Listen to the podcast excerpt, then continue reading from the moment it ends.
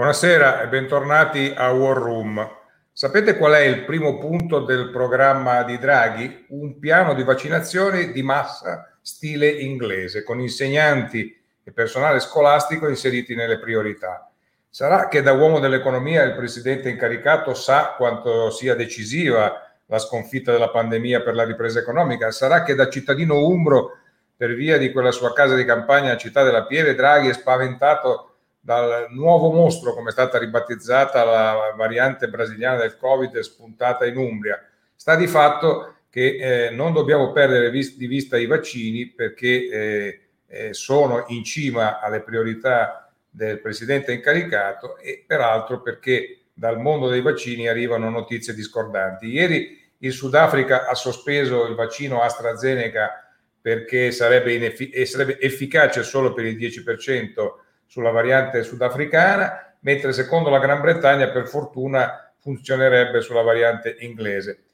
Oltre a questi dubbi c'è da dire che le forniture di questo vaccino, su cui abbiamo puntato molto, ma che verrà usato solo per gli under 55, non sono ancora arrivate in Italia. Ulteriori complicazioni per una campagna vaccinale che va a singhiozzo e che fa temere che ci voglia oltre un anno da oggi per una copertura sufficiente. Infatti, Finora sono state somministrate 2,6 milioni di dosi a 1 milione e 178 mila italiani che hanno ricevuto e 1 milione e 178 mila italiani hanno ricevuto anche il richiamo. Nel Regno Unito, per esempio, eh, siamo già sopra i 12 milioni di dosi, in Israele il 60% della popolazione ha ricevuto la prima iniezione. Insomma, c'è da essere preoccupati anche perché i rapporti con i produttori, a cominciare da Pfizer, non sono lineari. Inoltre in Italia c'è una tendenza delle regioni a fare per conto proprio, il che naturalmente complicherà le cose. Ma quale sarà appunto l'impatto del governo Draghi su tutto questo? Lo chiedo a tre ospiti che ringrazio di aver accettato il nostro invito. Sono Enrico Bucci, professore aggiunto di biologia all'Università di Filadelfia, autore di un libro per Ad Editori che si chiama Cattivi Scienziati, la pandemia della malascienza e Cattivi Scienziati si intitola anche la rubrica che, si, che tiene sul foglio. Benvenuto. Benvenuti a voi. Camilla Conti, giornalista della Verità e di Panorama, benvenuta. Grazie per l'invito. E Luca Fraioli, eh, divulgatore scientifico e giornalista di Repubblica, benvenuto. Buonasera, grazie dell'invito. Allora, Fraioli, ieri su Repubblica eh, lei ha sottolineato una serie di priorità, anagreve, anagreve eh, vaccinale centralizzata, produzione, logistica, monitoraggio, per arrivare a vaccinare 49 milioni di persone, quindi diciamo circa 100 milioni di dosi, e raggiungere quindi la famosa cosiddetta immunità di gregge. Allora, fatto 100 questo obiettivo, a che punto siamo? Eh beh, eh, siamo insomma all'1%, diciamo così, lo dicono, ecco. lo dicono i numeri, nel senso che... Temevo eh, che il numero fosse questo. No, nel, nel senso che la, la, la, quello che mi ha colpito, naturalmente con il giornale eh, si cercava di capire quali fossero le priorità del nascituro governo eh, guidato appunto da, da, Draghi. È evidente che la pandemia è, è la priorità assoluta e che all'interno della pandemia la campagna vaccinale eh, sia la, la, la, la, prima cosa di cui occuparsi e, com- e, colpisce la discrepanza tra il numero di vaccinati attuali, appunto l'hai detto tu, eh, eh, poco più di, di, un milione di persone che hanno avuto sia la prima che la seconda dose e questo traguardo delle 50 milioni di, di persone che devono essere vaccinate per, perché ci sia l'immunità di gregge nel nostro paese. Quindi eh, naturalmente bisogna accelerare, natura- abbiamo qui con noi uno scienziato che, che da, dall'inizio della pandemia la segue, la studia e, si, e ci potrà certamente dare informazioni più dettagliate, però ecco che si debba fare qualcosa per eh, accelerare e seguire il modello inglese che poi ha preso anche delle scorciatoie, sappiamo che a un certo punto eh, si è deciso che poteva bastare la prima dose, insomma eh, ci sono naturalmente anche ne, nell'ambito scientifico pareri discordi su come accelerare la vaccinazione, ma certamente è necessario fare qualcosa di più eh, per eh, non farsi trovare impreparati anche di fronte a queste varianti che, che cominciano a spuntare. Sappiamo come ha detto anche il professor Mantovani in una precedente intervista a Repubblica, eh, che tutti i virologi sanno, eh, più il virus circola, più si riproduce, più è facile che compaiano mutazioni, che tra queste mutazioni ce ne sia qualcuna particolarmente pericolosa. Quindi bisogna cercare di limitare la diffusione di questo virus che è già molto presente nella nostra popolazione. No, però Fraioli, eh, proprio il tuo giornale stamattina ha pubblicato un'intervista con eh, il dirigente del, del, dell'EMA, l'Agenzia Europea del Farmaco, Cavalleri, che dice che serviranno almeno quattro mesi per adattare i vaccini alle varianti che si sono affacciate in questi ultimi tempi. Quindi non solo abbiamo un problema eh, di eh, aver investito su un vaccino, quello di AstraZeneca, che mostra di essere adatto solo per una certa parte della popolazione, non quella più esposta tra l'altro, e, eh, e comunque con una copertura più bassa degli altri di non aver ricevuto in generale tutte le ordinazioni fatte, ma anche adesso di trovarci nella condizione di dover aspettare correzioni dei vaccini. Eh, eh, sappiamo, sappiamo, che però siamo in buona compagnia, nel senso che tutta questa operazione è stata fatta sotto il grande ombrello eh, della Commissione europea, eh, che insomma vale un po' per tutti i paesi europei e che si è scommesso, insomma ci spiegherà forse proprio il professor Bucci quanto eh, ci è stato detto anche da, da, altri autorevoli scienziati, quanto sia stata comunque un'impresa quella di mettere a punto in così poco tempo dei vaccini. Tutto sommato efficaci e, e, e, in, in, e, senza controindicazioni, cioè effetti collaterali gravi, perché ormai sono milioni appunto in tutto il mondo le dosi somministrate e non abbiamo notizie di grandissime controindicazioni. Per cui da una parte c'è eh, quel lato positivo, dall'altro la scommessa un po' al buio quando sia stata fatta su dei vaccini che adesso mostrano probabilmente dei limiti e, e bisognerà certamente rimediare in corsa. Eh, Camilla Conti, leggendo i tuoi articoli eh, mi è venuto da fare questa riflessione. Se anche avessimo avuto le forniture eh, nella quantità e nei tempi previsti, eh, se anche avessimo azzeccato eh, il vaccino giusto e quindi avessimo tutto quello che ci serve, da lì in poi la mia impressione è che il sistema, chiamiamolo organizzativo, eh, avrebbe fatto la differenza ho letto giusto leggendo i tuoi articoli oppure no? E perché, se ho letto giusto, sostieni questa tesi? Hai letto giusto. Io, fra l'altro, eh, fra i tuoi ospiti sono quella meno eh, scientifica, meno tecnica. Io mi ho iniziato di solito...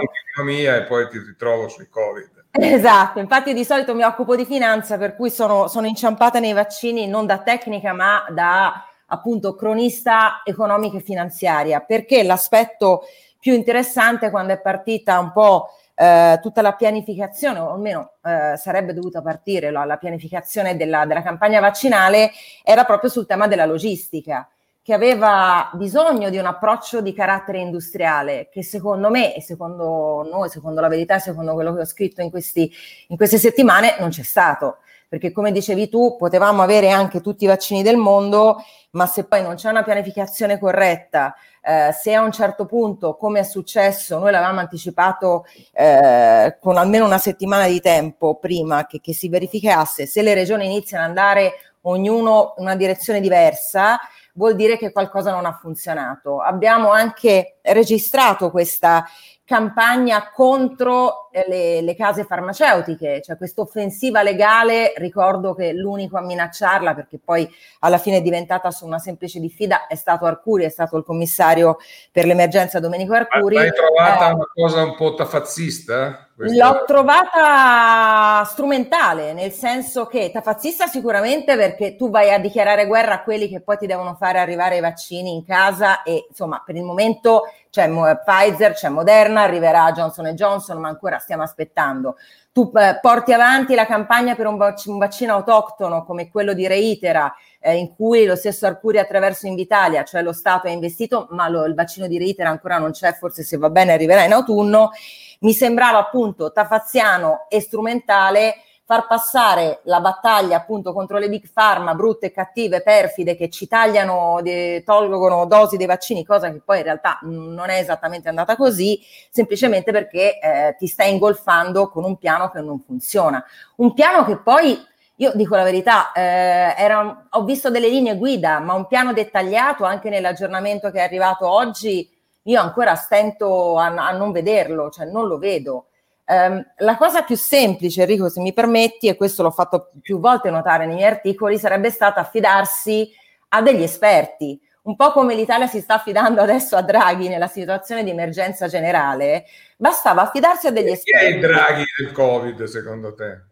Eh, il, draghi, draghi del Covid sono tanti piccoli draghi. Io ho citato eh, qualche settimana fa, ormai un mesetto fa, l'esempio di questo rapporto messo, eh, presentato, anzi a un gruppo di lavoro presentato dall'osservatorio OITAF che era arrivato sulla scrivania di Arcuri perché gliel'avevano inviato. Era un piano in cui si davano delle indicazioni, dei consigli per evitare degli errori dal punto, appunto, dal punto di vista di logistica industriale di cui parlavamo prima per portare avanti una campagna in modo corretto. Non gli è stato risposto, non li hanno minimamente considerati e in realtà erano, era un approccio logico e di buonsenso da gente che lo fa tutti i giorni, erano ingegneri, erano esperti di ehm, orografia perché comunque il territorio italiano cambia, è complicato da gestire. Nella prima fase di somministrazione è il gioco più facile, portarlo negli ospedali, hai delle strutture già attrezzate, hai il personale già in loco, ma la sfida vera, il gioco duro inizia adesso portale nelle RSA sparse, non nel centro di Roma o di Milano,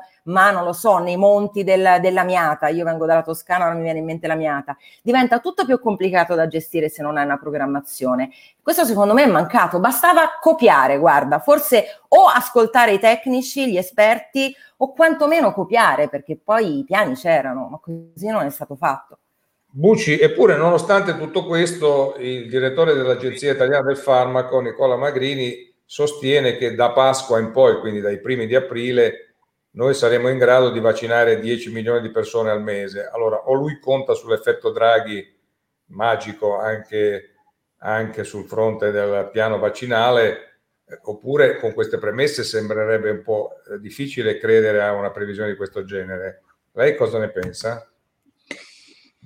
Magrini e altre persone contano su tante cose, contano anche sul fatto che ci sia un vaccino italiano, contano e hanno contato sul fatto che il piano vaccinale è già iniziato quando a novembre con, con eh, il foglio scrivemmo io e Luciano Capone proprio un articolo per dire che non esisteva un piano vaccinale e ponemmo ad esempio quello degli Stati Uniti, loro contarono di riuscire ad avere un piano vaccinale in dieci giorni, che è poi quello che ci siamo ritrovati a gennaio. Quindi ognuno può contare su quello che vuole. Io mi limito ad osservare che uno vuole arrivare a una dose di, eh, cioè a un numero di 10 milioni di, di vaccinazioni al mese, per esempio, deve avere non solo abbastanza centri vaccinali, ma soprattutto abbastanza personale da effettuare perlomeno un centinaio di vaccinazioni all'ora eh, nei, vari centri, nei, nei, vari centri vaccinali. Io questo personale non so ancora se esiste, come si troverà, e chi, da, diciamo, da chi sarà composto. Qualcuno Però,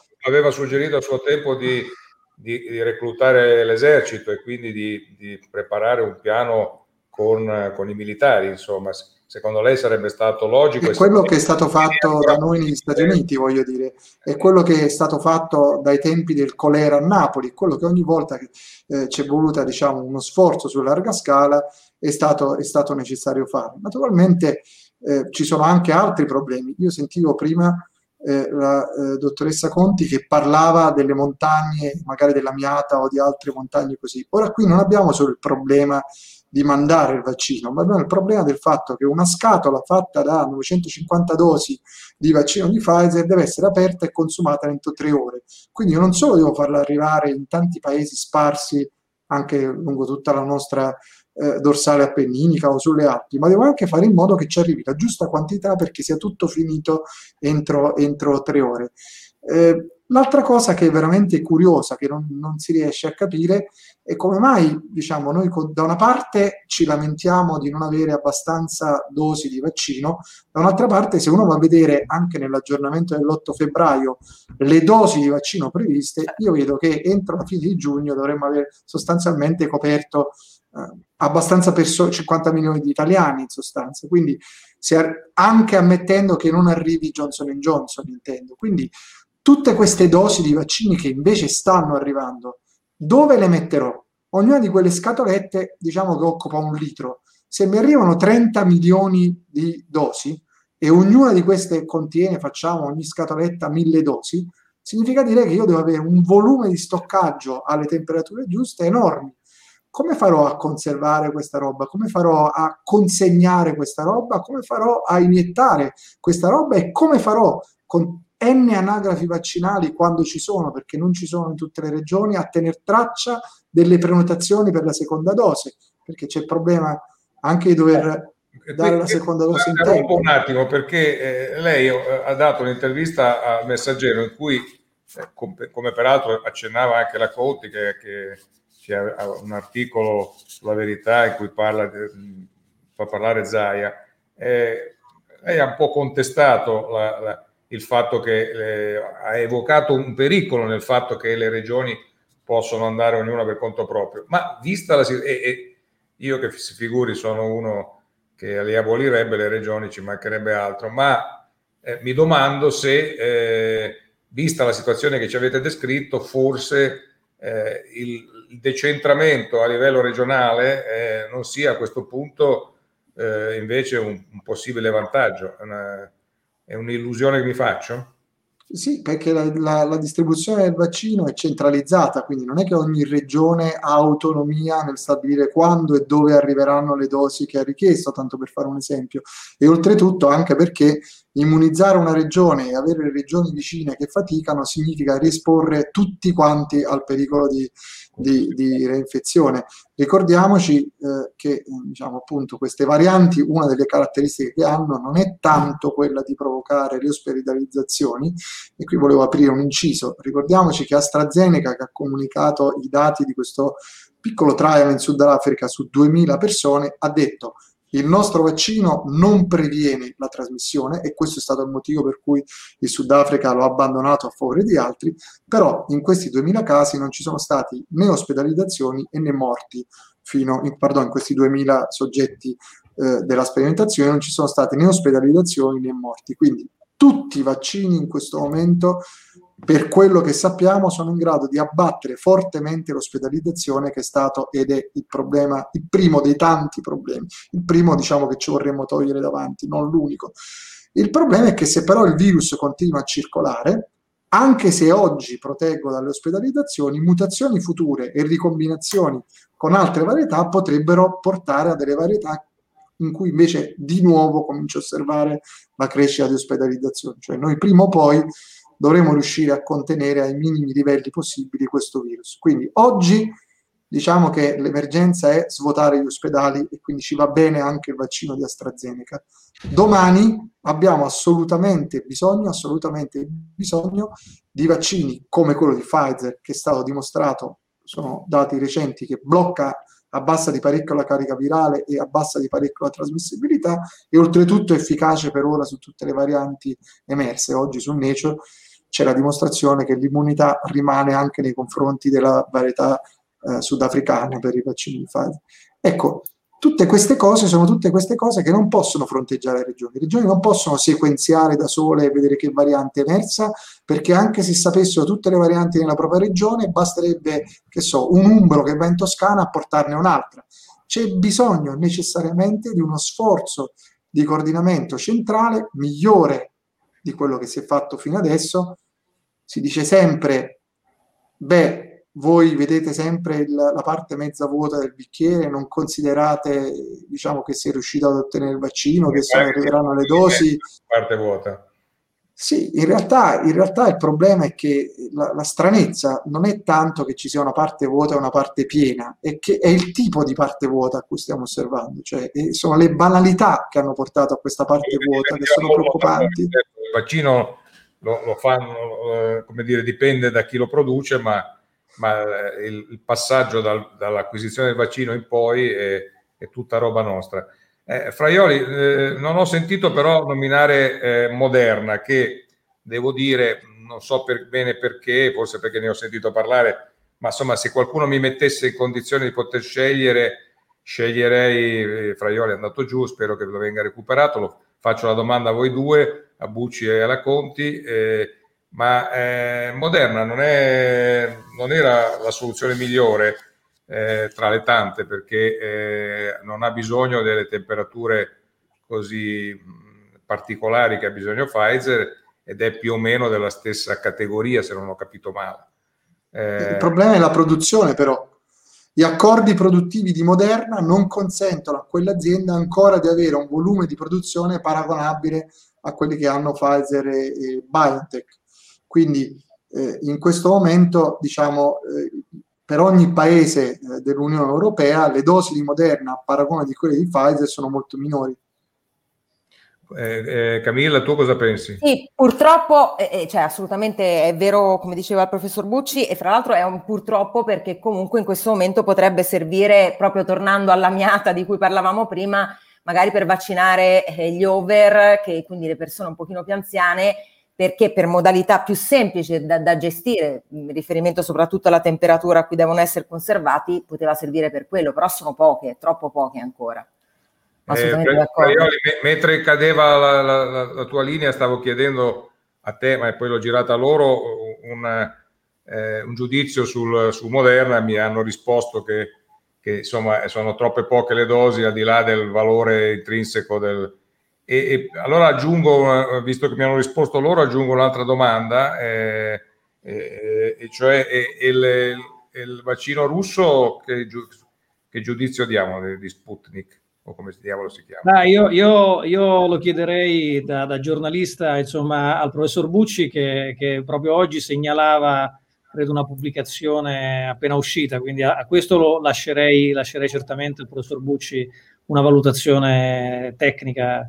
Eh, invece, diciamo, ah, mi sembra così, eh, come impressione mi sembra però, ma sentiremo cosa dovrà dirci lui, che eh, rispetto alla diffidenza con cui accogliemmo tutti l'annuncio eh, vi ricordate Putin che lo faceva fare alla figlia, mi sembra che poi qualcosa insomma ci sia in quel vaccino che funziona. Adesso sentiremo però dal professor Bucci.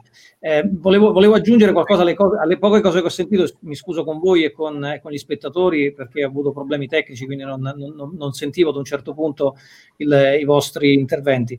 Eh, però certamente ecco, eh, questa pandemia eh, la si sta come dire, imparando ad affrontare in corso d'opera, sono stati fatti tantissimi errori, certamente in Italia come in altri paesi.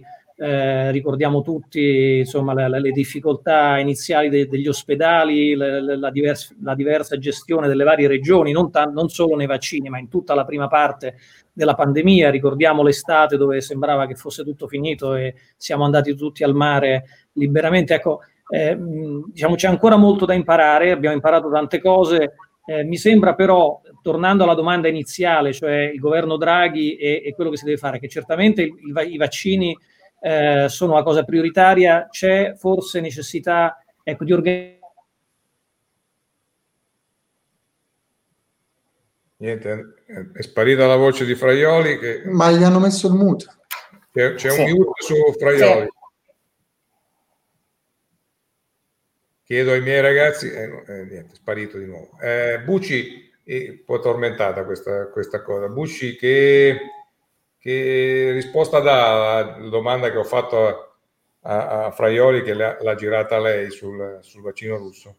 Allora, bisogna separare diciamo, due aspetti per quello che riguarda il vaccino russo. Il fatto che probabilmente funziona, perché è basato su una tecnologia che altri vaccini hanno dimostrato funzionare e anche perché c'è un'idea intelligente in più, cioè quella di fare la cosiddetta vaccinazione eterologa, due vettori diversi nella prima dose e nella seconda dose, in modo che gli eventuali anticorpi contro il vettore invece che contro il vaccino sviluppati nella prima dose non interferiscano con la seconda dose. Questa è l'idea intelligente del vaccino russo e quindi poi il fatto che essendo un vaccino basato su adenovirus ed avendo noi ormai dati su Johnson Johnson e su AstraZeneca sappiamo che questi vaccini grosso modo una certa attività anche se non è la più alta ce l'hanno e che soprattutto sono sicuri questo ci fa diciamo, immaginare che anche quel vaccino debba funzionare. Il problema del vaccino russo non è tanto il prodotto in sé ma come ci si è arrivati.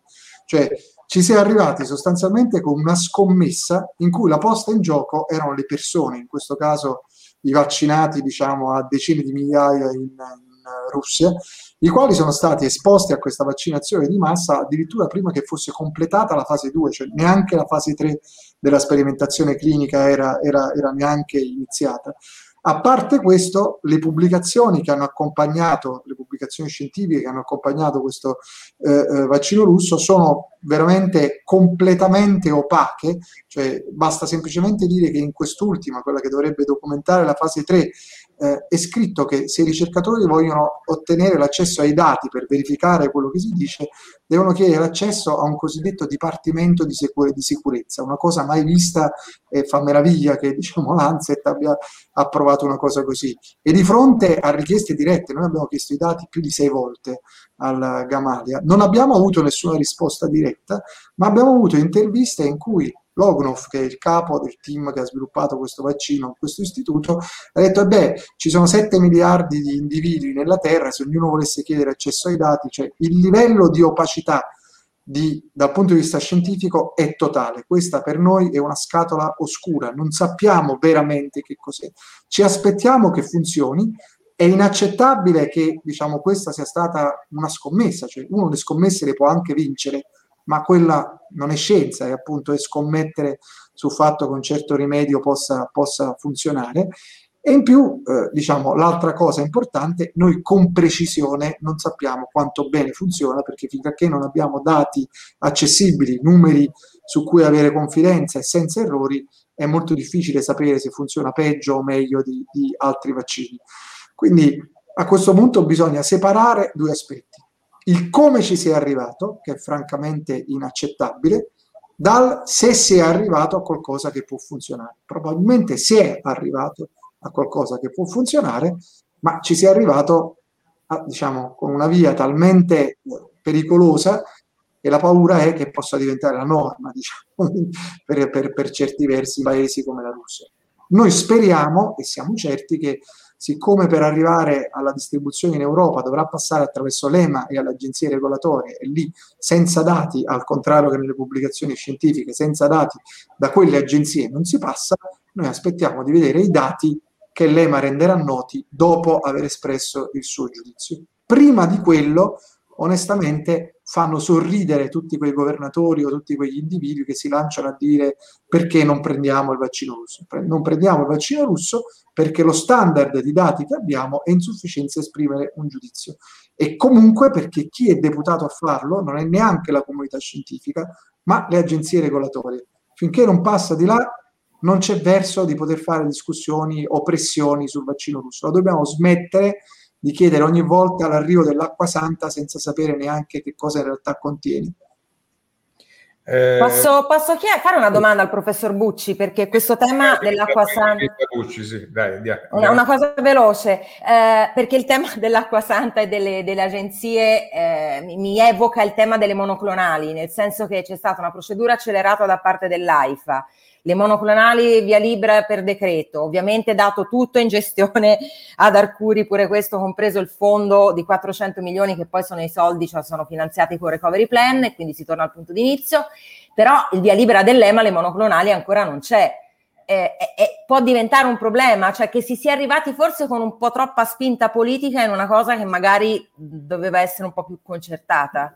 Sugli anticorpi monoclonali c'è stata una stranissima vicenda perché ci si è partiti con un'opposizione agli esatto. anticorpi esatto. monoclonali ad ottobre. Le stesse identiche persone, le stesse identiche persone che si opponevano per mancanza, diciamo, di autorizzazioni e per mancanza di dati disponibili, improvvisamente si sono trasformati in sponsor esatto. dei monoclonali. Faccio un esempio, Ippolito eh, che è stato tra i più fieri oppositori inizialmente dei monoclonali, oggi era negli, stabilimenti del Lazio che producono gli anticorpi monoclonali per, per la Lili. Quindi questa vicenda... Insieme a Narbella era oggi, insieme al sindaco ma, di Firenze. Questa vicenda, questa vicenda è diventata una bandierina Uh, ideologica esatto. attorno esatto. a cui ci si schiera e ci si riposiziona. Di fatto eh, è, i dati sono sparsi. Lei crede, lei crede, che siano, siano uno strumento efficace e sono integrativi o sostitutivi dei, dei, vaccini? Guardi, io non sono abituato a credere, io voglio dati.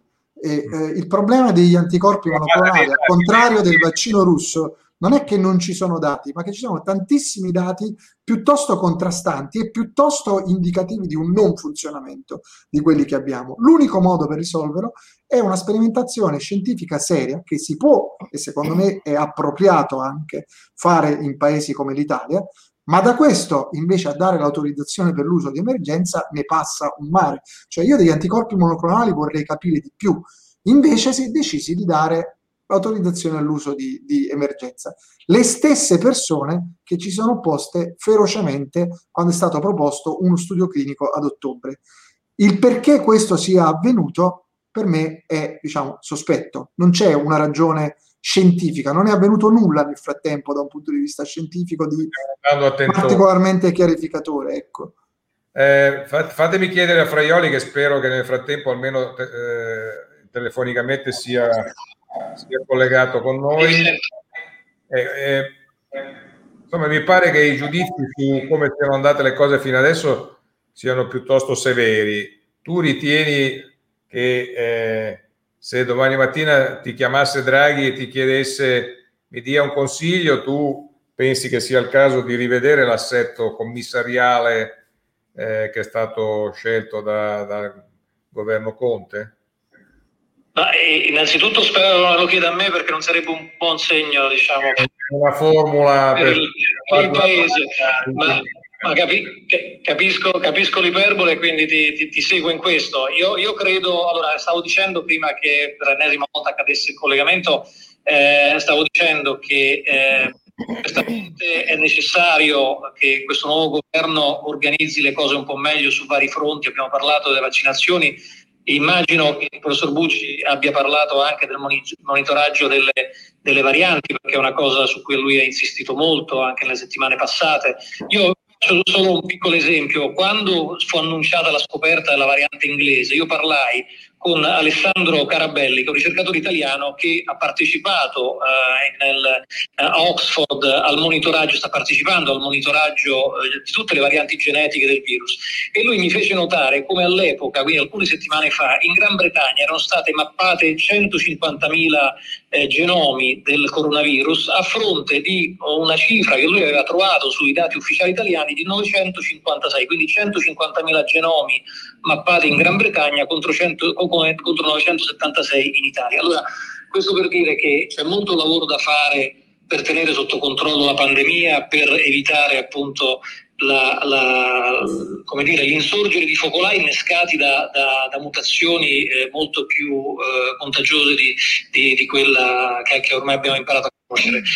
Certamente ecco, degli errori sono stati fatti, mi permetto di, di ricollegarmi anche alla parte conclusiva del mio articolo di ieri in cui eh, veniva fatto notare come, eh, l'ha detto anche la collega, non, non ci siano delle zone d'ombra nella gestione eh, anche economica dell'emergenza ci sono eh, delle, delle, organizzazioni, delle associazioni che si occupano di, di open data che chiedono più trasparenza eh, negli appalti, nel, nella, nel, nei soldi come vengono spesi, una grande quantità di denaro che viene spesa per fronteggiare questa importante emergenza. Ecco, forse e c'è diciamo, da, da, da, ritenere che un uomo come Draghi eh, saprà dare un'impronta più trasparente e più organizzata a tutta questa macchina. Eh, Camilla, è inutile che ti faccia la domanda a te perché, perché ne abbiamo dire, scritto a Iosa, più che altro ha fatto super inchieste. Già incorporata, ti chiedo invece eh, di dare un suggerimento tu, cioè, eh, io? sì, supponendo che eh, è un, suggerimento politico, non tecnico. Certo. Eh, nel momento in cui si prendesse in considerazione eh, l'ipotesi di girare pagina, eh, cosa, cosa, sarebbe opportuno fare? Sempre un commissario e qui c'è semplicemente da cambiare la persona, eh, più soggetti, come, che suggerimento daresti alla luce delle esperienze che hai fatto in questi mesi? Allora, intanto pr- prima di risponderti ti dico che in tempo reale stanno uscendo delle agenzie sul fatto che Draghi avrebbe anticipato ai partiti la richiesta finalmente di garantire più personale per la campagna dei vaccini, che è quello che diceva anche il professor Bucci prima, cioè i vaccini ci sono, l'abbiamo detto, ridetto, continueremo a ripetere. Mancano i vaccinatori e a volte mancano anche i vaccinandi perché fa, ci sono delle regioni che stanno facendo un po' di confusione anche sulle persone da vaccinare, c'è tutta la confusione sulle liste, eccetera. Venendo alla, alla tua domanda, allora eh, è, part- è stata, siamo partiti con un impianto centralizzato, ma centralizzato nel modo in cui se va tutto bene sono ganzo io, passatemi il termine, che sono il commissario. Se succede qualcosa che iniziano ad andare le cose male, è colpa delle regioni che hanno fatto, hanno gestito male la sesta dose, tutto il pasticcio, le liste, eccetera.